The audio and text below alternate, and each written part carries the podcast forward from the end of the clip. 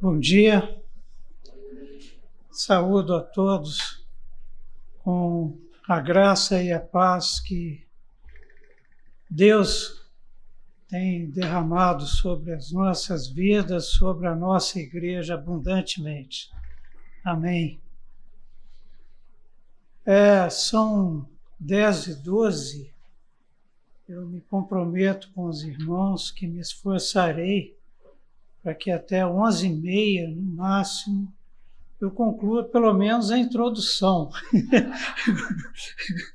os irmãos já me conhecem, sabem quanto sou prolixo, mas o nosso propósito é que até 11 e meia a gente conclua a nossa conversa, uma conversa em tempos difíceis, tempos tenebrosos que nós estamos vivendo, o mundo passa por uma série de mudanças, mudanças rápidas. E para ilustrar, ontem nós lá em casa fomos impactados por um testemunho de uma mãe é, no Jornal Nacional. Ela perdeu uma filhinha, uma criança na escola que foi atacada lá por um adolescente armado. Então ela estava falando da dor dela, uma dor inimaginável Gilberto Gil, por exemplo, quando perdeu um filho num acidente de motocicleta, ele afirmou o seguinte: falou, olha, na nossa língua existe uma palavra para um filho ou uma filha quando perdem um pai ou a mãe. O filho torna-se órfão, a filha se torna-se órfã de pai ou mãe. Mas não existe uma palavra na língua portuguesa para um pai que perde um filho. E a nossa oração é para que isso não se torne comum no nosso país. De, de repente, professores e crianças na escola envolvidos com a construção do conhecimento serem atacados, como aconteceu essa semana no Espírito Santo. E o reverendo Ricardo perdeu um filho, Tiago. Acompanhamos a Adélia e eu, a Adélia mais tempo que eu, o crescimento do Tiago. E há uns anos atrás o Tiago padeceu de câncer no seu livro, quando a alegria não vem pela manhã, o pastor Ricardo compartilha dessa dor que essa mãe estava sentindo. E na sua fala, ela diz que a filhinha foi vítima do ódio e roga por amor para o nosso país, para as nossas relações para as nossas vidas. Isso não é novidade na palavra de Deus, né? Depois que Adão e Eva pecaram, Caim matou Abel. Já pensou? Jesus Cristo, nosso bom, único, suficiente, amoroso Salvador, na cruz do Calvário, ele experimentou todas as dores, todas as perdas, ao ponto do seu coração ter se transformado em água. Mas ele nos alertou: no mundo tereis aflições, mas não se turbe o vosso coração, nem se atemorize. Eu venci o mundo. E uma vitória assim que até hoje a humanidade está perplexa. Né? Uma morte maldita, morte de cruz. Nosso Deus, Criador e sustentador de todas as coisas, esvazia-se de toda a glória, encarna é humilde e obediente até a morte de cruz e morreu por causa do meu pecado, do seu pecado. E ele nos traz essa palavra. Não se atemorize, não se turbe o vosso coração, porque eu venci. E nesse espírito, eu gostaria de convidar os irmãos a abrirem a palavra de Deus, a palavra do nosso Cristo. Em Mateus, capítulo 13, nós vamos ler dos versos 24 a 43.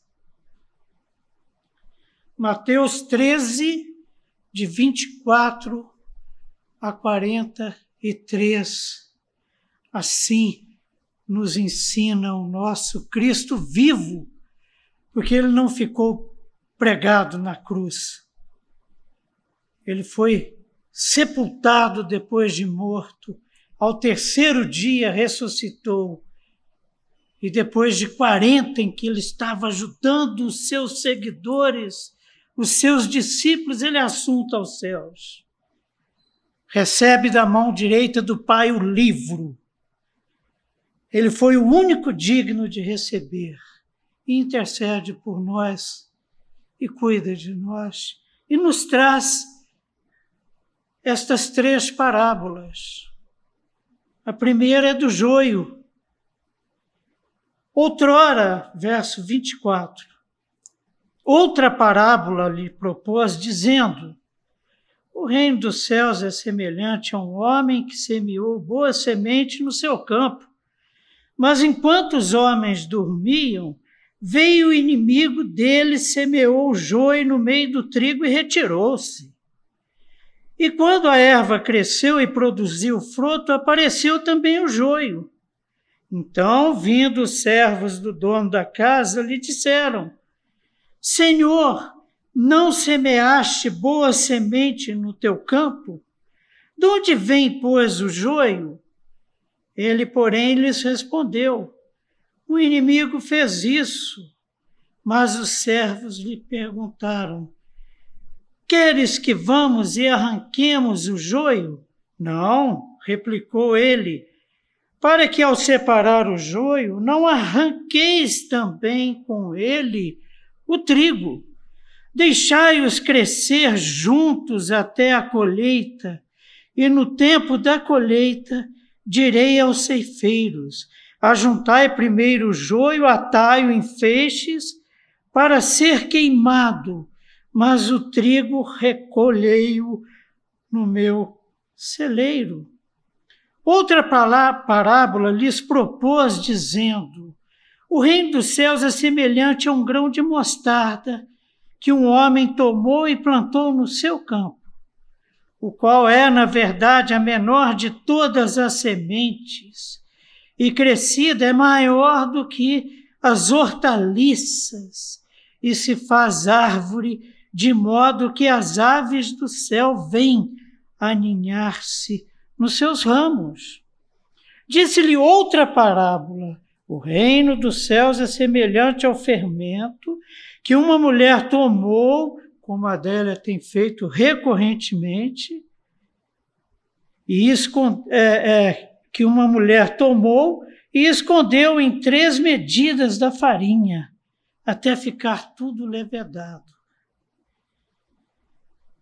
Todas essas coisas disse Jesus às multidões por parábolas e sem parábolas, nada lhes dizia para que se cumprisse o que foi dito por intermédio da, do profeta. Abrirei em parábolas a minha boca, publicarei coisas ocultas desde a criação do mundo. Então, despedindo as multidões, foi Jesus para casa e, chegando-se a ele, os seus discípulos disseram: Explica-nos a parábola do joio do campo. E ele respondeu: o que semeia boa semente é o filho do homem. O campo é o mundo. A boa semente são os filhos do reino. Os joios são os filhos do maligno. O inimigo que semeou é o diabo. A ceifa é a consumação do século e os ceifeiros são os anjos. Pois assim como o joio é colhido e lançado ao fogo, assim será na consumação do século.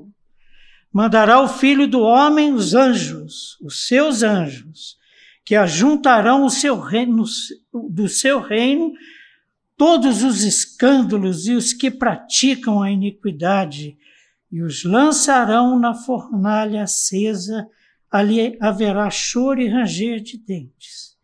Estão, então, os justos resplandecerão como o sol no reino de seu Pai.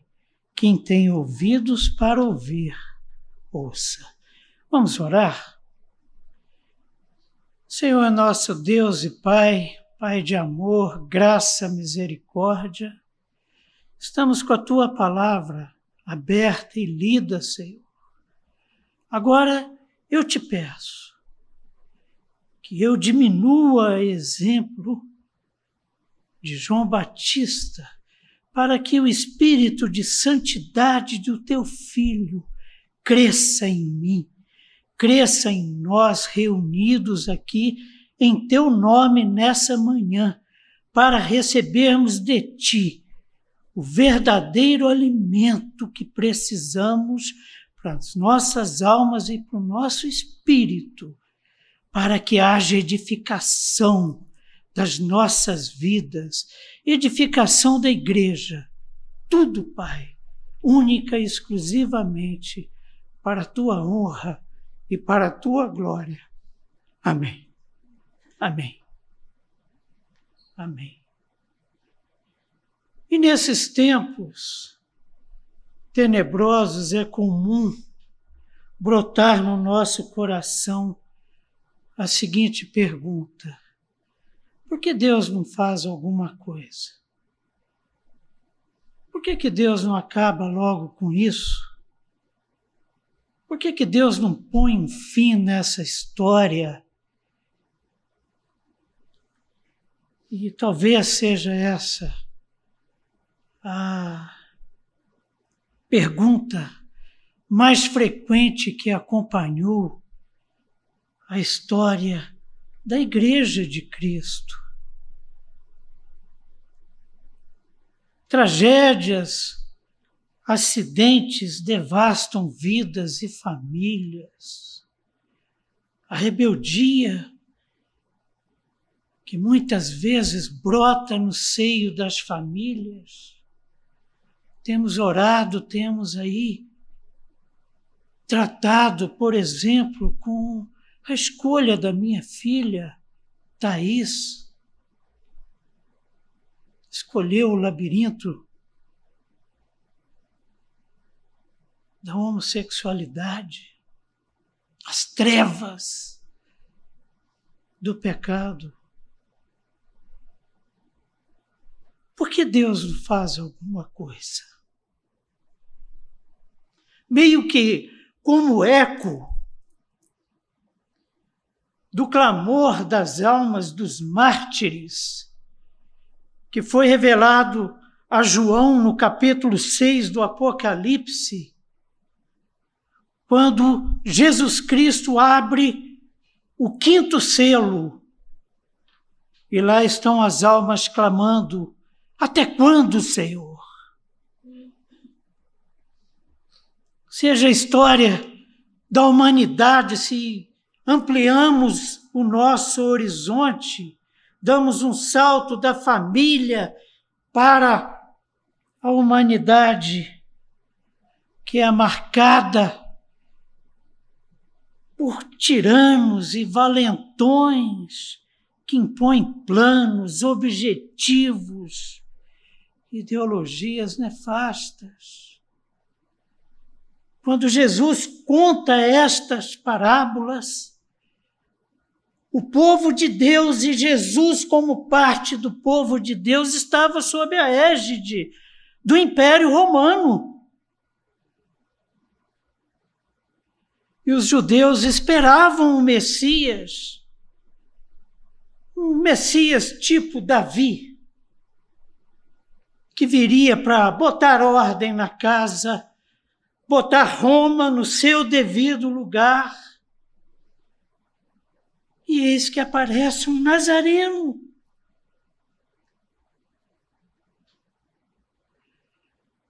E os judeus perguntando: quando é que Deus vai fazer alguma coisa?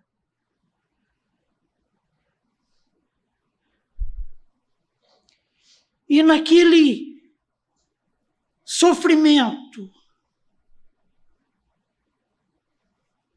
naquela sede de liberdade, naquela sede de glória que acompanha o povo de Deus, de repente não percebiam o que estava acontecendo. E as perguntas remoendo, porque Deus fica em silêncio diante disso tudo que está acontecendo. Que muitas vezes dá vontade de parar de assistir o Jornal Nacional ou a Globo News.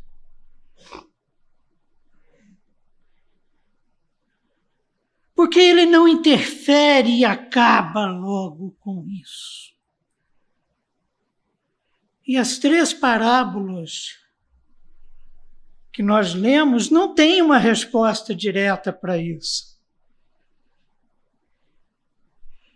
As três parábolas que lemos, elas não atendem e não atenderam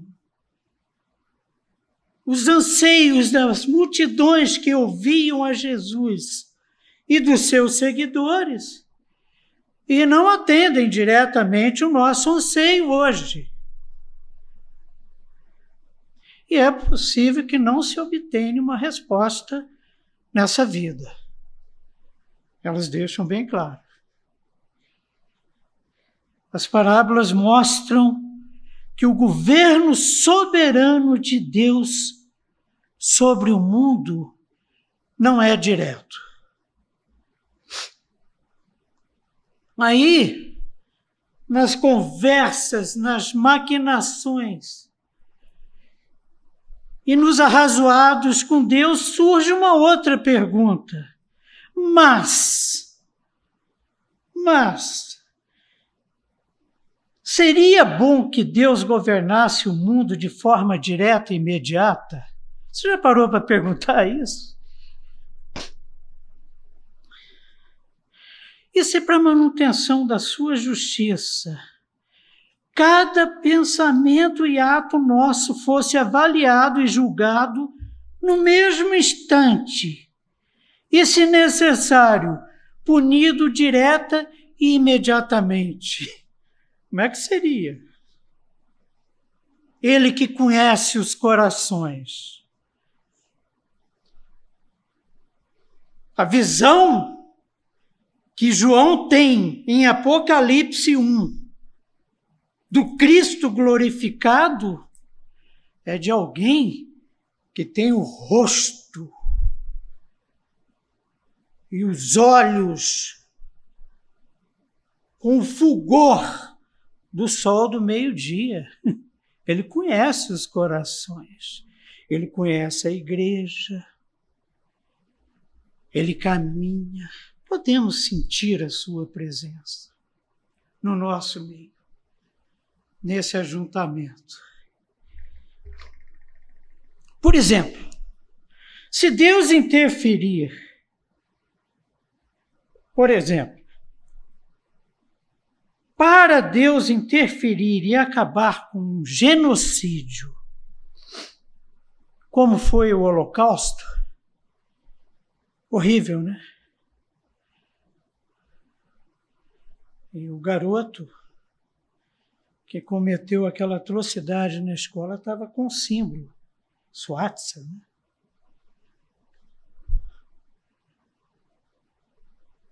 Mas para Deus acabar com genocídio, como foi o Holocausto, inclusive a palavra genocídio nasceu durante o Holocausto, foi criada uma palavra para definir o que estava acontecendo extermínio dos judeus pelos nazistas.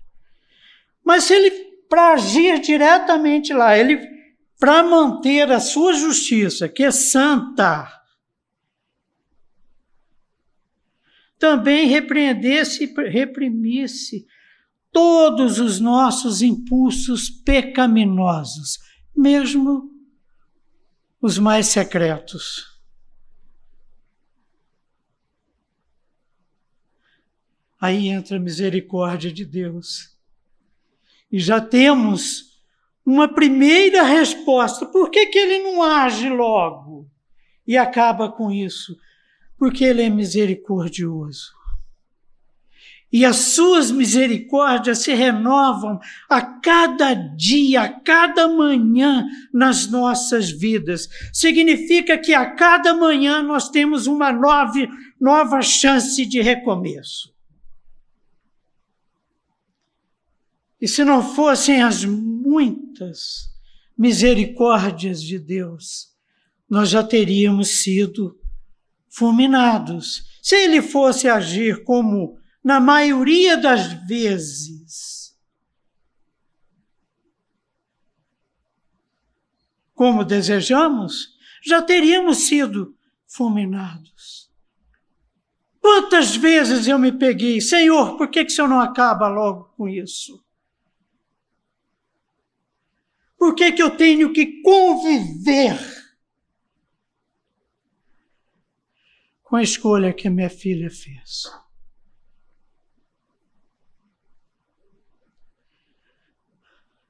E quando a gente quer resolver as coisas as nossas, a nossa maneira, queremos que Deus haja somente quando supomos que Ele poderia fazer isso e apenas quando queremos que faça e que depois, dá licença, agora é comigo.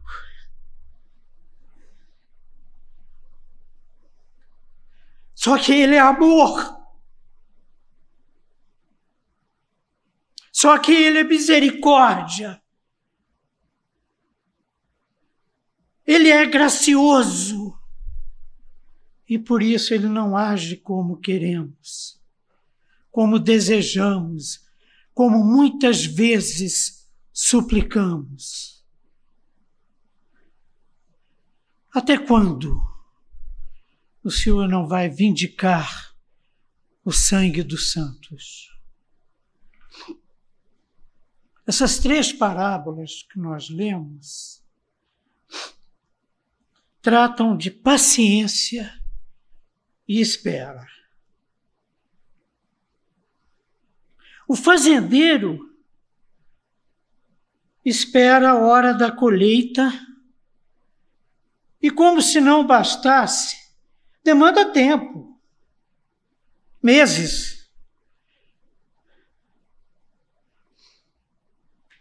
E tendo que ver o joio crescer junto. Significa o seguinte: que todo o trato cultural que ele está dando está servindo para trigo e para joio. Está mandando chuva, é para os dois. Deus manda chuva sobre bons e maus.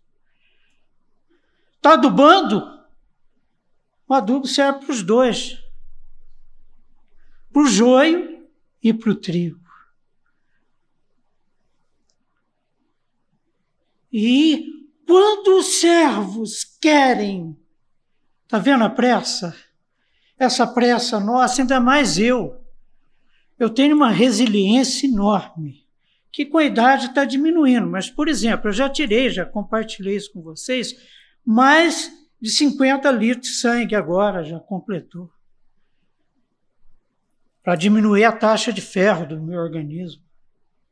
Nunca desmaiei durante as sangrias, e principalmente quando tiro o catéter, Sabe disso, né, Lourdes? A, a pressão. Nunca desmaiei. Mas várias vezes eu quase desmaiei aqui no shopping, Jardim Botânico, porque sempre eu ia ao caixa eletrônico para pegar dinheiro para ir para a feira. Fazia sangria na quinta e chegava lá sábado de manhã. Pegava o dinheiro e afobado, como só bu, bu, bu, bu, na escada. Cinco degraus, desaparecia tudo. quase desmaiar. Agora, desmaiar a escada não, não é uma coisa muito boa, né? As aves, na parábola do grão de mostarda, esperam o grão germinar, tornar a plântula crescer, arbusto até ficar uma árvore onde eles possam se abrigar. E a mulher espera o fermento se espalhar pela massa. A dela é sempre prepara o que ela chama de espuma para fazer rosquinha. E se vamos, vamos preparar massa. À tarde, de manhã, ela já prepara, coloca lá dentro do micro-ondas para não ter inseto por cima.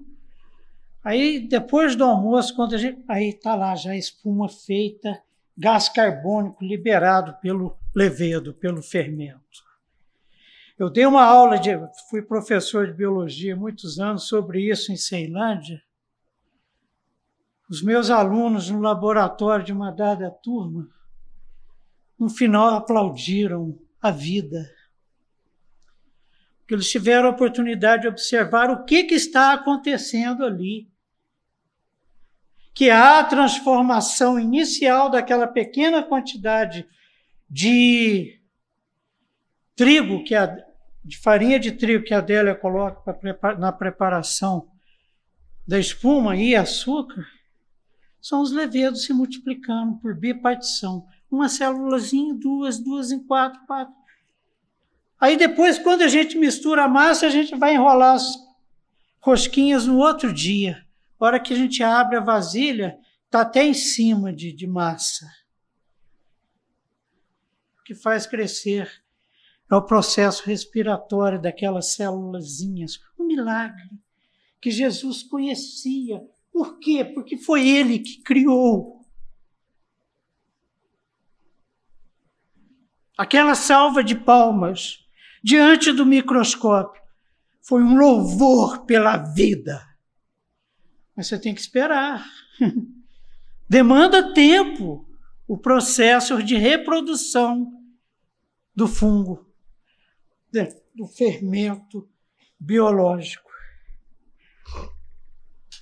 O reino de Deus é assim, queridos. Não é desse mundo. Não é do fast food. O crash da bolsa de Nova York levou 15 dias em 1929 para a notícia chegar a Londres. Nós assistimos em tempo real a queda das duas torres em Nova York. Eu lembro do jornalista da Band, Newton Carlos, gritando: Eu não acredito no que eu estou vendo. Em tempo real. E meio que a gente entra nesse turbilhão e quer que tudo aconteça em tempo real. Mas o nosso Deus, os caminhos, os pensamentos dele são muito mais elevados que os nossos. Ele é eterno, ele está na eternidade.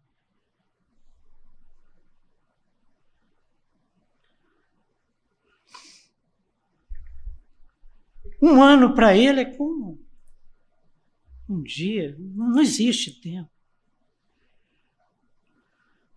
E nós precisamos aprender, precisamos aprender a lidar com isso. Ainda mais um afobado que nem eu, que tudo é para ontem. Que não tem paciência para subir um degrau de cada vez numa escada. Aí Deus me permite a hemocromatose para que eu me lembre se eu continuar assim, o máximo que vai acontecer é eu me arrebentar. Jesus não estava preocupado em resolver as coisas. E quando ele se apresenta como filho de Deus, primeira reação dos judeus, vamos matar esse herege. Porque eles esperavam um Messias que viesse para resolver as coisas. Mas o que que é, é, Jesus Cristo fala para Pedro no Getsemane? Quando Pedro saca da espada e corta a orelha do soldado. Não é pela espada. Guarda a tua espada. Não é do teu jeito. É, vai ser do jeito de Deus. O meu reino, ele é como um grão de mostarda que ninguém dá valor, nem vê, pisa em cima. É como uma massa levedada, você nem vê o que está acontecendo, é microscópico o processo, mas a massa é levedada. Calma, não arranca o joio, senão você vai arrancar trigo junto. E muitas vezes, na pressa, temos contribuído para arrancar trigo ao invés de joio, por causa da nossa pressa. Eu não conheço nem o meu coração.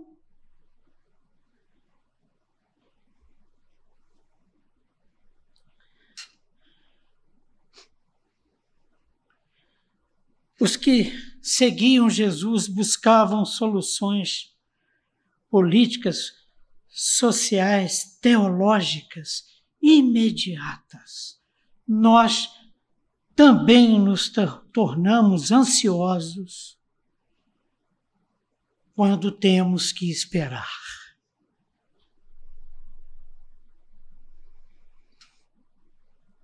Os fariseus por que o conflito com Jesus, né? Eles tinham um programa. tinham um cronograma. E quando isso não era atendido, eles ficavam ansiosos. E ansiedade de judeu na história da igreja é o seguinte: Jesus Cristo e Paulo que o digam. Roma era inimiga da igreja? Era.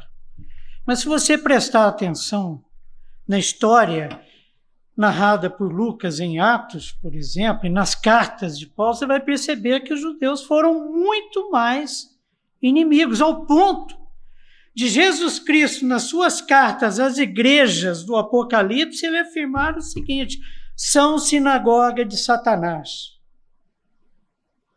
Se dizem filho de Abraão, ele falou isso pessoalmente para os judeus. Falou: olha, vocês não são filhos de Abraão, vocês são filhos do diabo. Por quê? Porque o diabo é o pai da mentira e vocês não conhecem a verdade que está diante de vocês.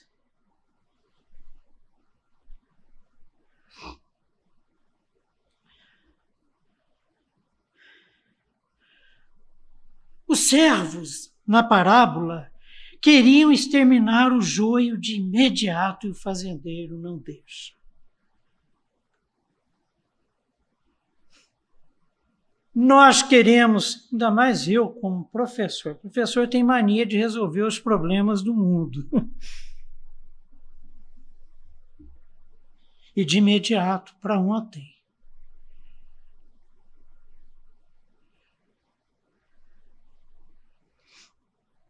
Será que Jesus observava os grupos revolucionários do seu tempo e nos observa hoje apenas para entrar no campo de Deus e exterminar o que parecia ser joio, não é o que encontramos no Evangelho.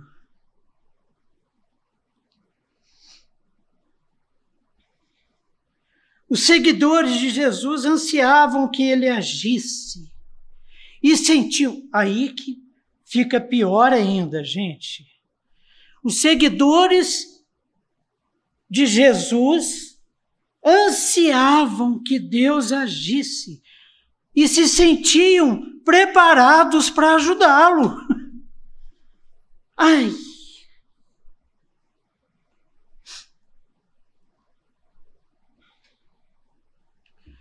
Mas com Deus a coisa não funciona assim.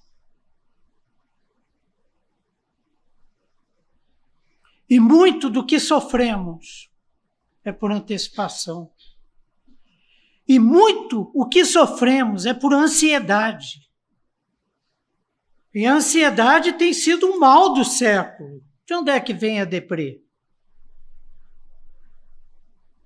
A perda de sentido. Estresse.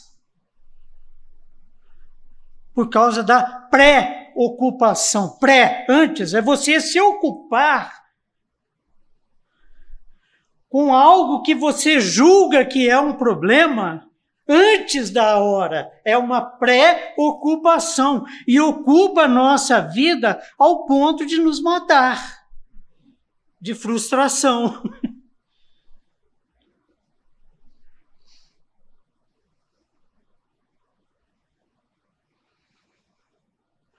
Os fariseus estavam ansiosos para lutar contra os pagãos e contra os judeus que faziam concessões.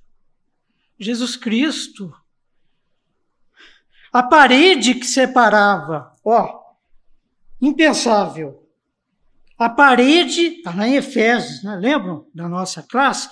A parede que separava judeu de gentio foi derrubada. Por quem? Por ele.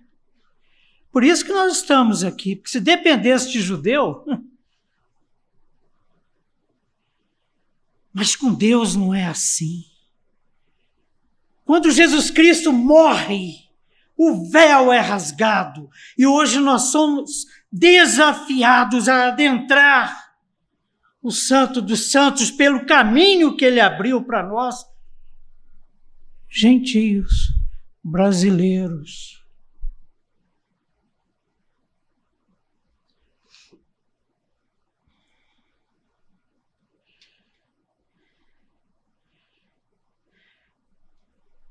Agora, que fique bem claro o seguinte: Deus não gosta de olhar e ver um campo de trigo cheio de joio.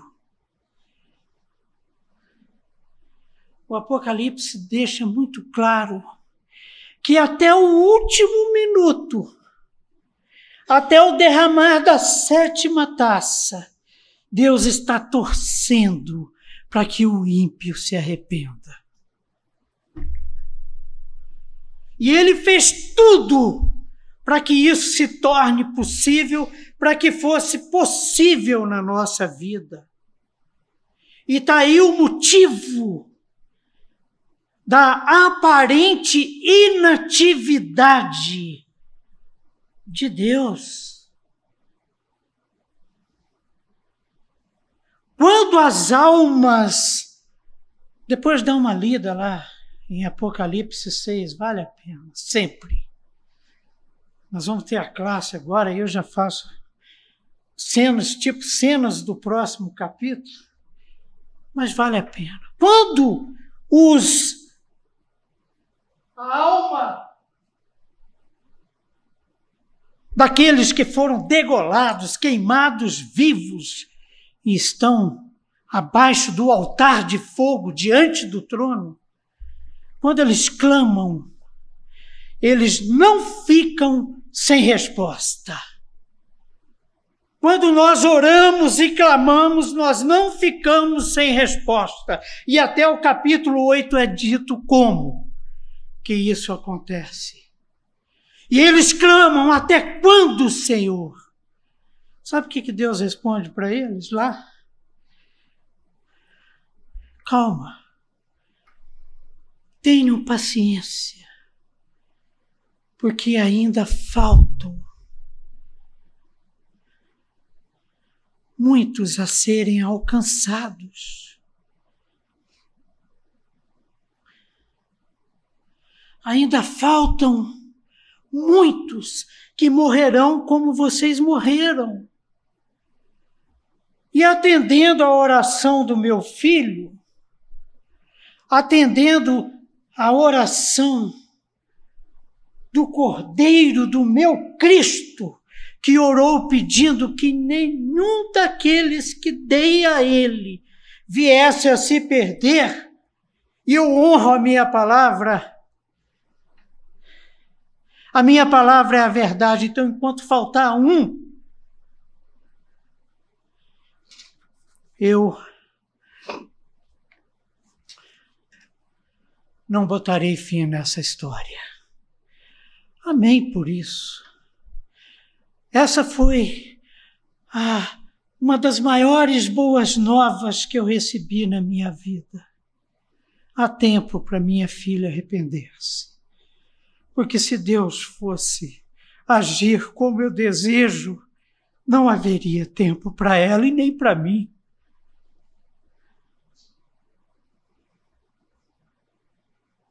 Vocês já pararam para pensar sobre isso? Esse é o primeiro motivo por que Deus não age hoje e bota ordem nessa casa, nesse mundo perdido em trevas, que jaz no maligno. Não. Tem trigo. E a gente tem que ter um cuidado muito grande para não jogar trigo no fogo. E a nossa pressa é mestra em fazer isso. Deixa com ele.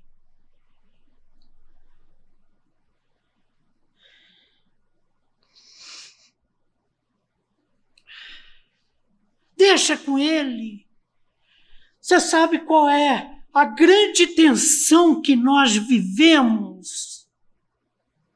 É o do já e do ainda não.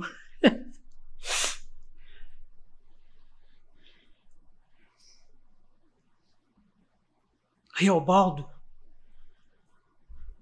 o narrador do Grande Sertão Vereza, um dia eu preguei na igreja do Lago Sul e fui questionado por uma irmã querida. Falei, Estevão, mas que negócio é esse de ficar citando Guimarães Rosa? Eu falei, Paulo também fazia isso.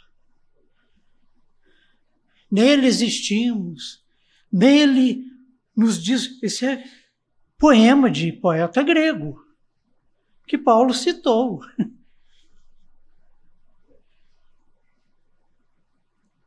E Reobaldo, narrador do romance, ele fala o seguinte: aí é o segundo motivo porque Deus não age do jeito que nós queremos. Porque no fundo, no fundo, sabe o que nós estamos querendo? Preservar o que nós temos de pior em nós. Reobaldo diz assim: digo, o real não está na saída e nem na chegada. Ele se dispõe é no meio da travessia. O real, que real é esse? Se a gente traz para a nossa conversa, o que, que eu realmente sou? Isso que eu pareço ser? Para Deus, não. A começar que quando Deus olha para mim, Ele olha, e Ele me acompanha, e Ele me cuida e me transforma. O espírito de santidade de Jesus Cristo escolheu o meu coração, o teu coração, para erguer o seu trono. Ou não sabeis que somos tabernáculo de Deus?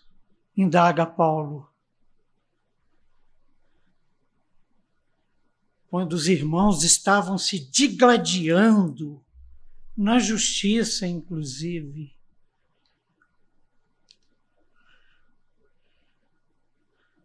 O Espírito Santo de Deus habita em mim.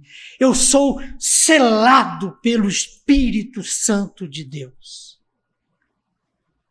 Você é selado, você é selada. E é um selo de garantia, é meu. Ninguém toca. Comprei por alto preço.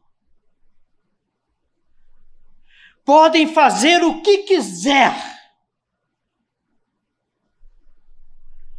com o nosso corpo, mas na nossa alma ninguém toca.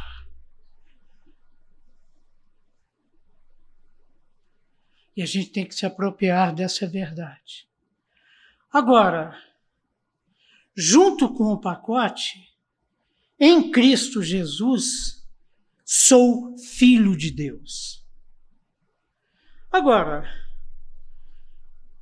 miserável filho que sou.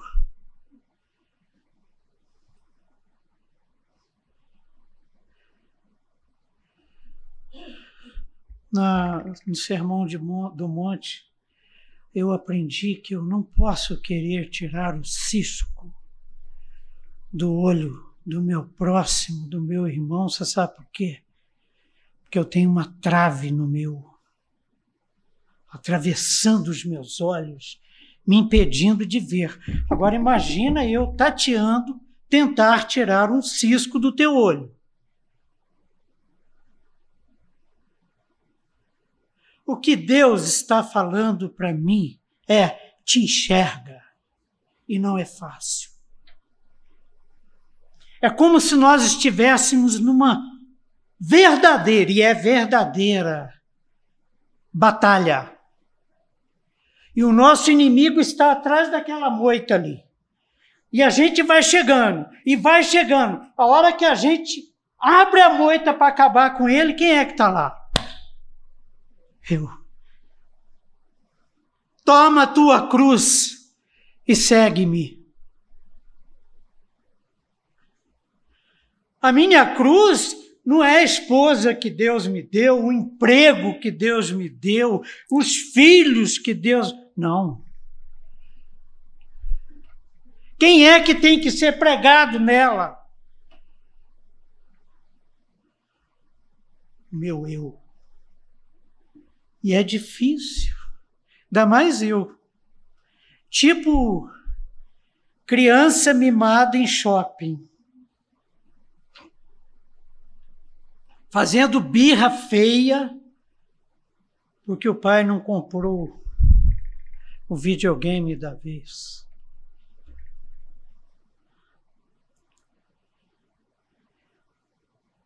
Aí Deus chega e fala: Olha, o real não está na saída.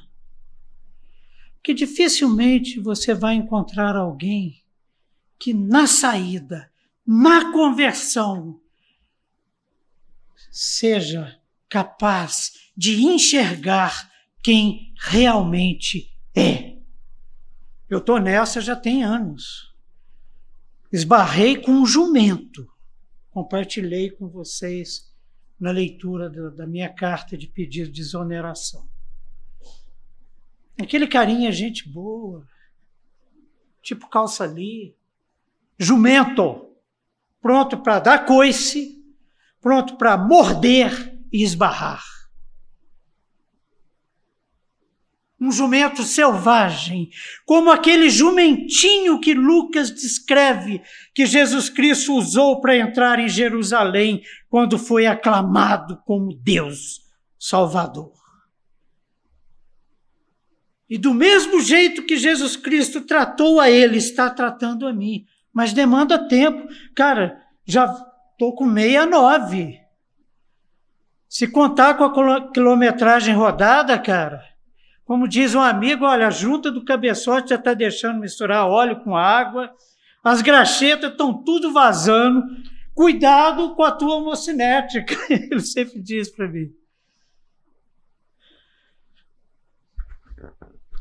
Demanda tempo. Na saída, foi um pacto tão grande quando Jesus Cristo olhou para mim e falou: Vai, a tua fé te salvou. Só sob o impacto daquele olhar. Por exemplo, Paulo ficou lá uns três, quatro dias lá cego e levou o problema de visão para o resto da vida. Aos Gálatas, Gálatas ele escreve: Com quão grandes letras vos escrevo. Então, dificilmente conseguiremos. Eu espero que daqui até aquele glorioso dia, porque eu clamo, Maranata, vem Jesus eu consiga me enxergar o mínimo necessário para não sair coiceando, para não sair mordendo nem esbarrando nos meus irmãos e no meu próximo. Esse é o outro motivo. Deus quer nos transformar. Ele quer transformar o nosso coração de pedra em coração de carne e quer escrever ali com a sua boa mão a sua vontade, os seus propósitos, os seus preceitos, a sua lei, que é boa, que é agradável. Muito rapidamente nós esquecemos de quem fomos e o pior, de quem somos. E deixamos de lembrar o que Deus quer que sejamos. Eu já estou naquela assim, não interessa o que eu penso, o que eu sinto, o que eu quero. Eu quero saber o que Deus pensa, o que Deus quer, o, o que Deus sente acerca de mim. E sabe o que, que ele sente? Apesar do que eu sou, ele sente muito prazer em mim. Quando ele olha para mim, ele fala assim: Olha, este é o meu filho amado, em quem eu tenho todo o prazer. Até porque ele antecipa. Quando ele olha para mim, ele não vê o Estevão, ele vê o filho ele vê a Cristo. E eu lá esperneando para trocar de roupa, né, Rogério? E ele com vestes limpas para mim. Mas só que ele não quer que isso seja um processo. Já basta de tanta violência. Ele é amor, ele é graça, ele é misericórdia, ele é fidelidade, ele é longanimidade e quer que sejamos também. Então, esse é o segundo motivo. Primeiro motivo, porque que ele não age como nós queremos. Tem muita gente a ser salva, incluindo a minha filha Thaís, e peço que os irmãos continuem orando por ela, pela salvação. É a única coisa que eu peço é a salvação dela. Tem uma cunhada que afirma que o céu sem os filhos vai ser muito sem graça. Ai, cara, não fala isso não. Diminuir a glória, diminuir a santidade, diminuir o poder, a majestade. Não há filho que justifique isso. Mas eu vou ficar muito feliz se chegar no céu e encontrar com ela. E ficarei mais ainda e vou dar um maior trabalhão para vocês se isso acontecer enquanto Deus não me chamar.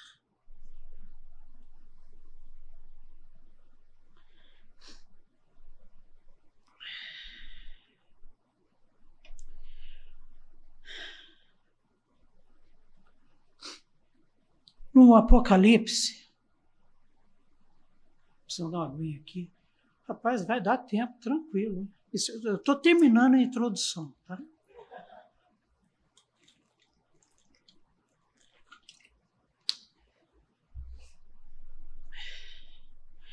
No Apocalipse,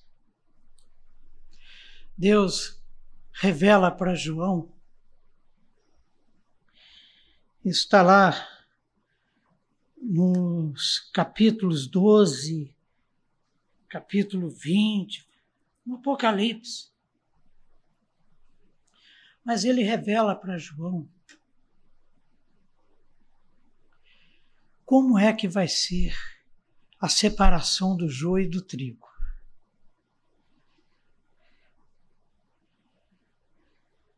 Quando eu falo para você que quando Deus olha para mim, ele e diz assim: Estevão, você é o meu filho amado e em você eu sinto muito prazer.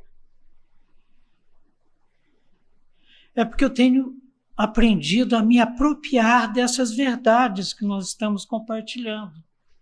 Significa guardar no coração e viver. Jesus fala em Apocalipse 1: Bem-aventurado o que ouve e guarda as palavras destas profecias. Guardar é isso, é ter no coração para a hora que eu precisar decidir, eu não sair atropelando todo mundo que nem um jumento que estourou. E como é que João vê? Porque nós vamos estudar, já estudamos, né? Está lá no site da igreja o curso que nós trabalhamos juntos, que é assim um embrião desse que a gente vai dar presencialmente agora. Apocalipse é a revelação do que vai acontecer com a igreja e do que vai acontecer com o mundo. É por isso que a única coisa que eu peço para Deus é que a minha filha seja salva. Agora, tem o tempo dele, tem o tempo dela. Tenho aprendido isso, tipo assim, com a primeira engatada, acelerado, tirando o pé da embreagem e o freio de mão puxado. Por conta da minha pressa. Mas o que que João vê? João vê uma nuvem. É, é muito simbólico o Apocalipse. Por quê? Porque João está falando de coisas que a mente dele desconhecia, que nunca olhos viram, nem ouvidos ouviram, que é o que está sendo preparado para nós, os celeiros, onde seremos guardados pela eternidade, nas bodas do Cordeiro. E o que que João vê? Uma nuvem branca. Glória. Na linguagem apocalíptica, nuvem simboliza glória. E nela, assentado, aquele que está assentado à direita de Deus Pai, o Cordeiro vencedor, Jesus Cristo. João olha e vê um cordeiro como se estivesse vendo morto. Depois ele olha, já não é um cordeiro, já é um carneiro. Aí ele olha, já não é um carneiro, é o leão da tribo de Judá. Descendo em glória na nuvem, e o que, que ele tem numa, na, na mão direita? Uma foice. A foice é usada para quê? Para ceifa, para colheita. Aí aparece um anjo forte. Quando fala em anjo forte, significa que é anjo de alto estípio. Querubim, serafim. E diz para aquele que está sentado na ceifa, na, na nuvem: Vai e faz a colheita, porque chegou o tempo da ceifa. O clamor das almas lá no pé. Até quando? O nosso clamor. Até quando? Aí o anjo diz: chegou a hora. E Jesus pessoalmente vai e recolhe a sua igreja. Porque há uma hierarquia apresentada no Apocalipse, é um problema que nós estamos tendo, que é, de repente, a perda da consciência, do conceito, da reverência diante da autoridade. O pai revela para o filho, o filho revela para o anjo, o anjo revela para João. E aquele que está à direita do pai faz questão pessoalmente de receber os seus. E quanto aos ímpios? E quanto àqueles que não têm o seu nome escrito no livro da vida? E quanto àqueles que se curvaram diante da besta e têm a sua marca na mão e na testa? Como que eu vejo essa marca na mão e na testa? Tem gente que morre de medo, porque hoje tem o código de barras, né? Você tem um código de barras da besta, é um negócio que compromete. Ainda mais se for tatuado, porque tatuagem não sai, pode esfregar, não sei que arranque. Eu vejo assim.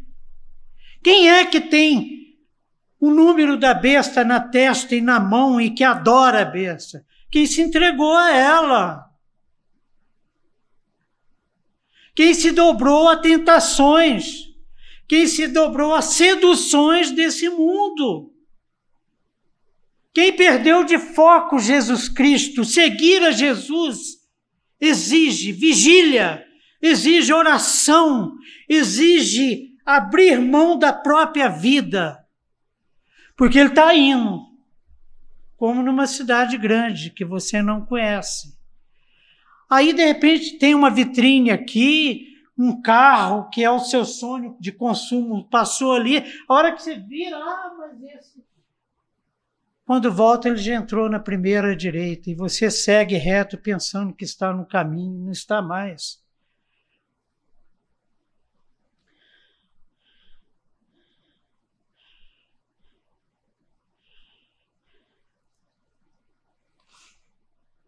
E quanto aos ímpios? Jesus ordenará aos seus anjos e terá um anjo forte com uma foice na mão que ceifará as parreiras deste mundo e levará as uvas colhidas para o lagar da ira de Deus. E em Apocalipse 19 está escrito: Jesus Cristo pessoalmente pisará a uva no lagar da ira de Deus. E vai ser tanto sangue, gente. É o fim, é quando ele voltar que vai chegar ao freio dos cavalos numa distância de 300 quilômetros, que é o comprimento da Palestina, lá de cima da Síria até o Egito. Imaginou? A bagaça. Por isso que a única coisa que eu peço a Deus é pela salvação da minha filha.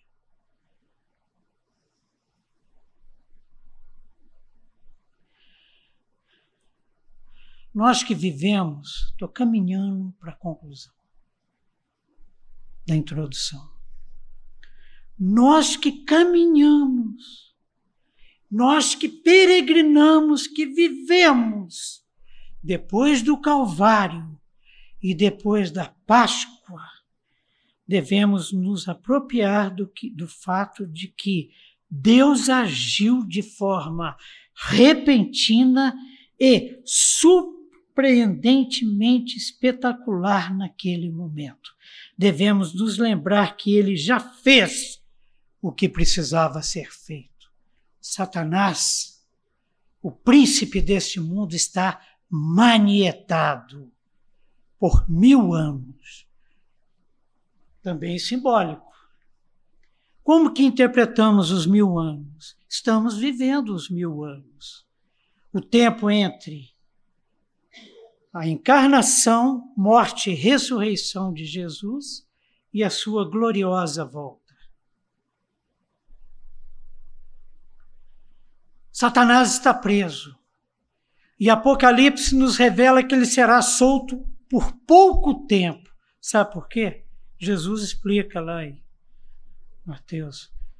Porque se durasse muito a ação dele, porque imagina do jeito que ele vai voltar furioso, o ódio que ele tem do povo de Deus. Se demorar muito, não sobra ninguém. O amor de muitos esfriará. E muitos. Hebreus alerta isso. Lembram do curso? Muitos dos santos apostatarão. Estamos vivendo esses tempos. Muitos dos santos permitirão que o próprio eu, que o próprio umbigo, fale mais alto que ele, o Cordeiro de Deus que tira o pecado do mundo. E muitos terão a marca, ou seja, tocarão aquilo que não deveriam tocar, por isso vão ter a marca na mão direita. Terão a marca na testa, por quê? Pensarão pensamentos que não são do Senhor.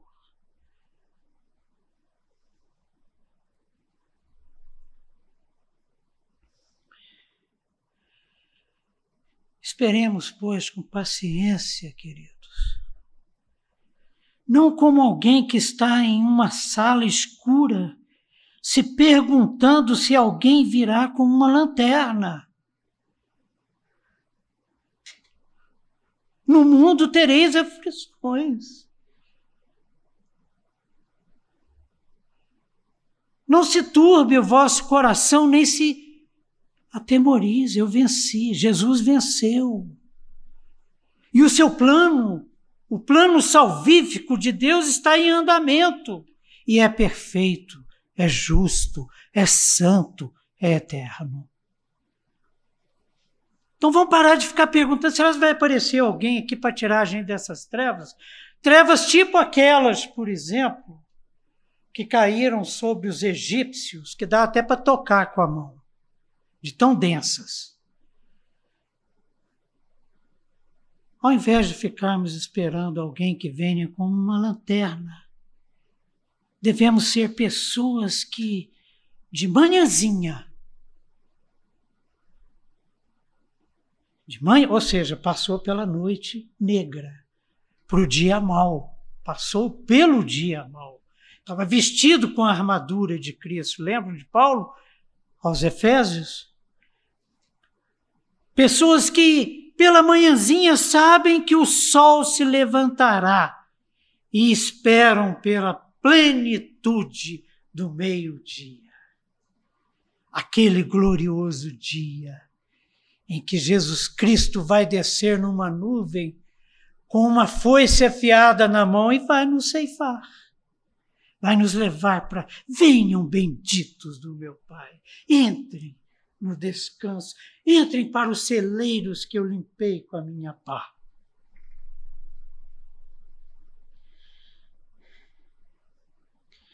Sendo assim, tem uma coisa que a gente não pode esquecer. A palavra de Deus, do Gênesis ao Apocalipse, nos deixa duas opções, apenas duas. Primeira, permanecermos fiéis em atitude de espera paciente, fé confiante e vigilante, enquanto o Espírito prepara a seara para o glorioso dia da volta do Cordeiro.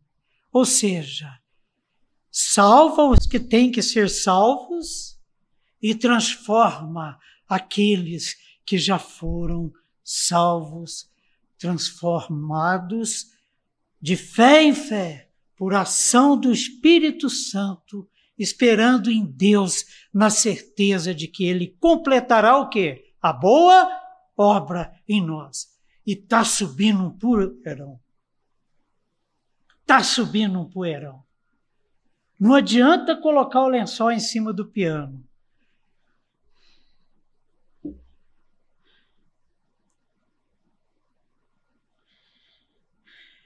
Aí dá uma visitada em Apocalipse 14, de 14 a 16. E lá Jesus estará ceifando os seus, e os anjos ceifando os moradores da terra, aqueles que não têm o seu nome escrito no livro da vida, aqueles que não atenderam ao toque das trombetas, não atenderam o derramar das taças, não se curvaram e não deram glórias a Deus. E que fique registrado o seguinte: no toque da sétima trombeta, no abrir do sexto selo, no derramar da sétima taça, tem gente que vai glorificar a Deus. Está escrito. Bom, além de permanecermos fiéis em espera paciente, temos a outra opção.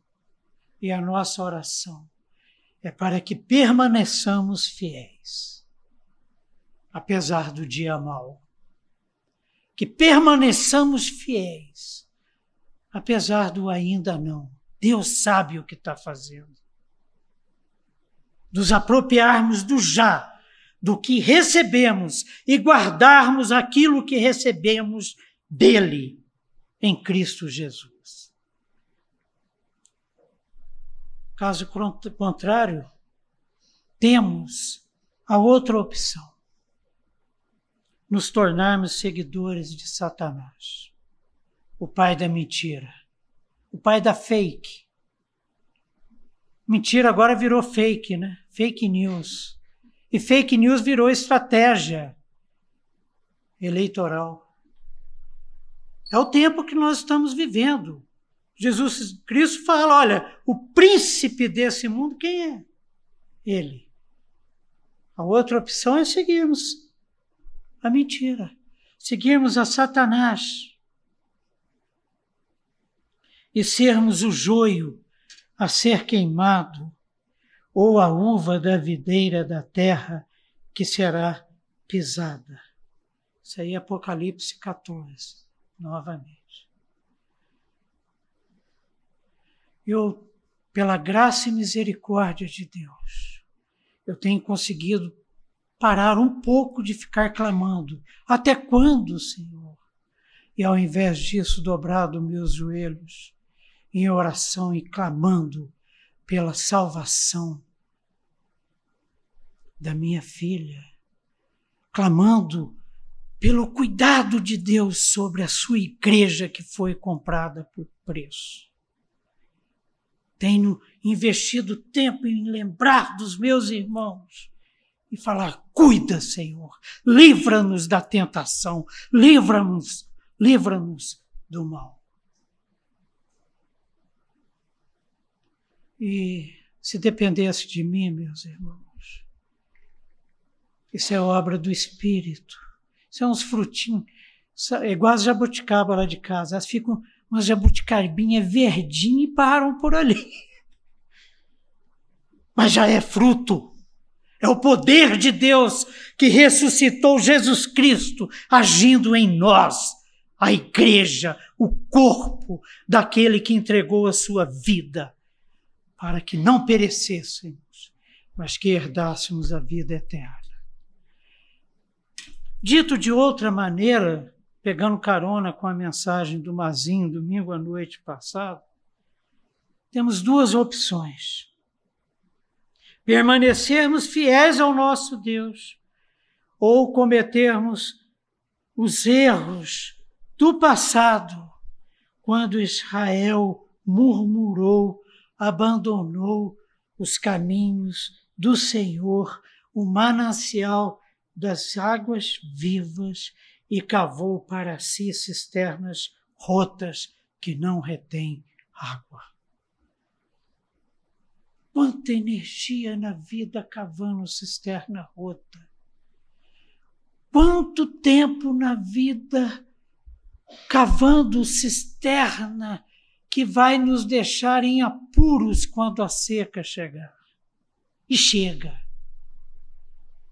Mas Deus é misericordioso, Ele é longânimo, Ele é paciente.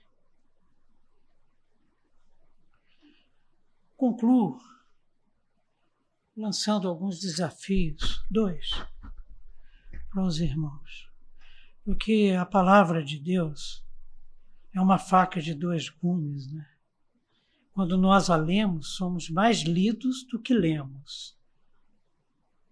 Um dia eu perguntei para o meu psicólogo, André, vem cá, por que, que a gente tem tanta dificuldade para ler? Ele falou, porque quando você lê um texto, ele entra em você, é como um alimento e transforma você. E morremos de medo de sermos transformados, ainda mais por um Deus surpreendente como é o nosso. Mas essa conversa nossa, o que que te trouxe? O que Deus nos revelou, o que o Espírito Santo, a partir da palavra, nos falou aqui hoje, o que provocou em você?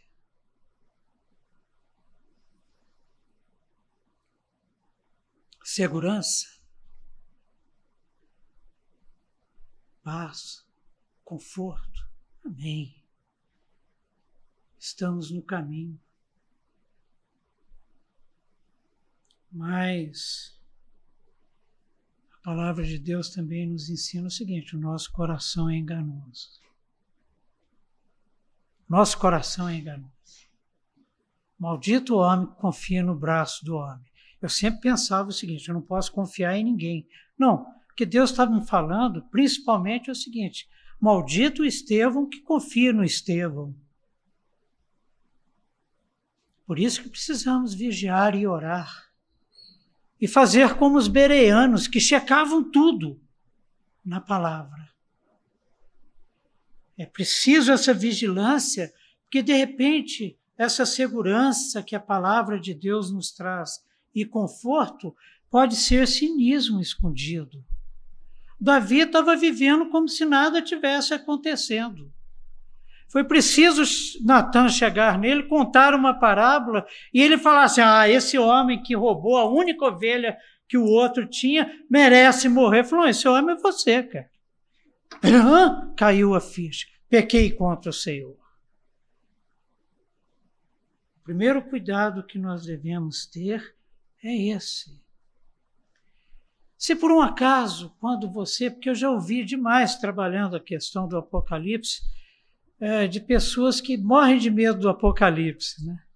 Bom, se, se essas palavras, que são a verdade, provocaram medo em você, então vamos juntos caminhar,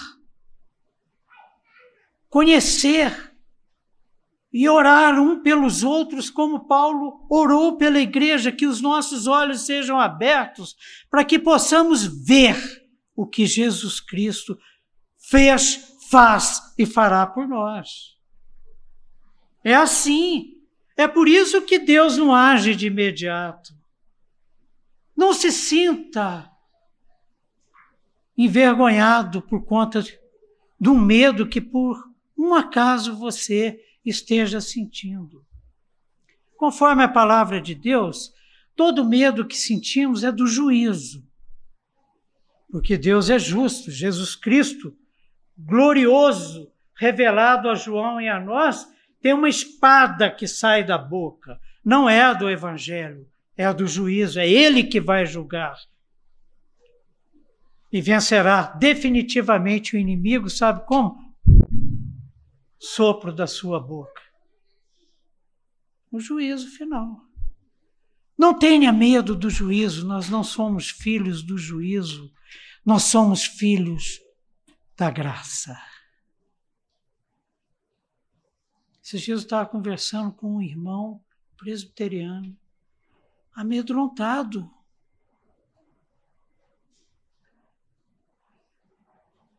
Medo do futuro, o futuro da nação. E a gente não pode se esquecer que somos filhos daquele que criou todas as coisas e que as mantém pela Sua palavra. E nós fomos encontrados por Ele, fomos encontrados pelo Espírito Santo, pelo Espírito de santidade de Jesus Cristo e resgatados estamos na mão dele. Ele nos segura com a mão direita. E que ele tem na mão o livro da vida o livro do fim da história. A história tem fim. Estudei a vida toda aqui, a história é cíclica. Não, ela é linear. Teve um princípio e vai ter um fim. E está nas mãos dele. E não tem um fio de cabelo que caia da nossa cabeça que não seja a partir da vontade e do decreto dele.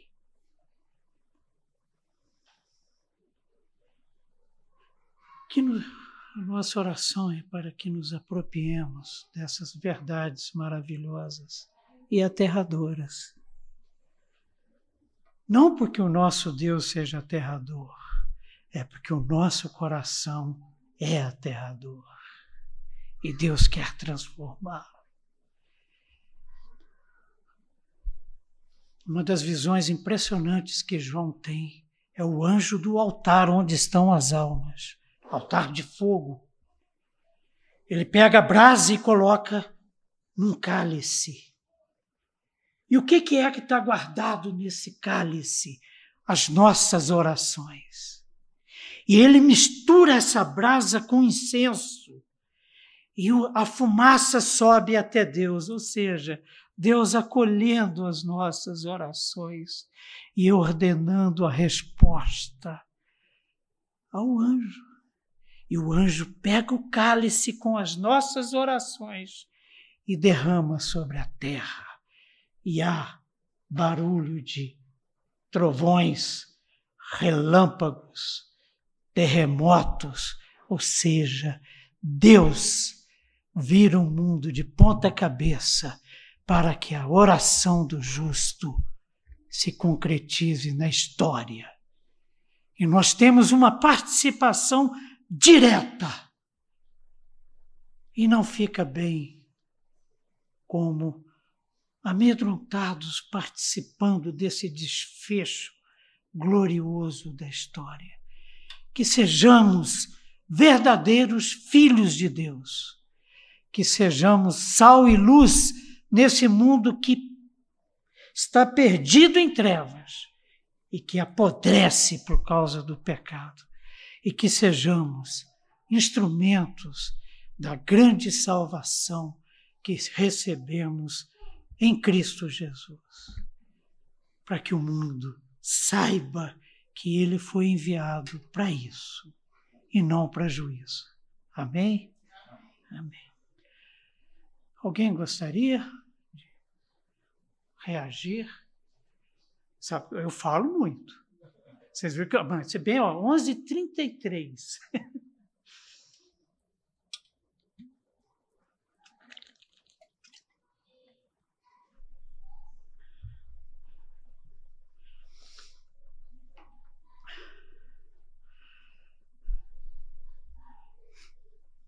Podemos encerrar? Vamos orar então. Vamos ficar em pé?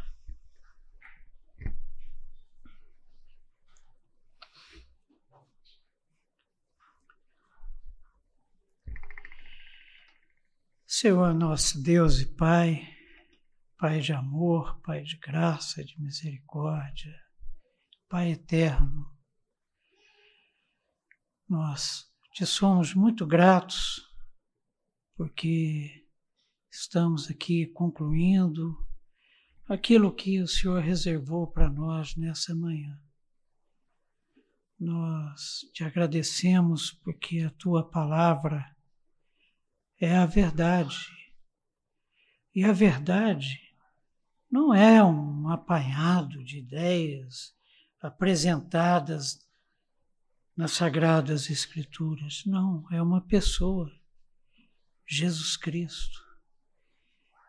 E é uma pessoa que é a, a, materialização do teu grande amor, porque o Senhor é amor. E nos amou tanto, amou o mundo de tal maneira que o entregou, o seu único filho, que encarnou, que viveu entre nós, foi pregado numa cruz por causa dos nossos pecados, por causa dos pecados da humanidade, foi sepultado e ressuscitou.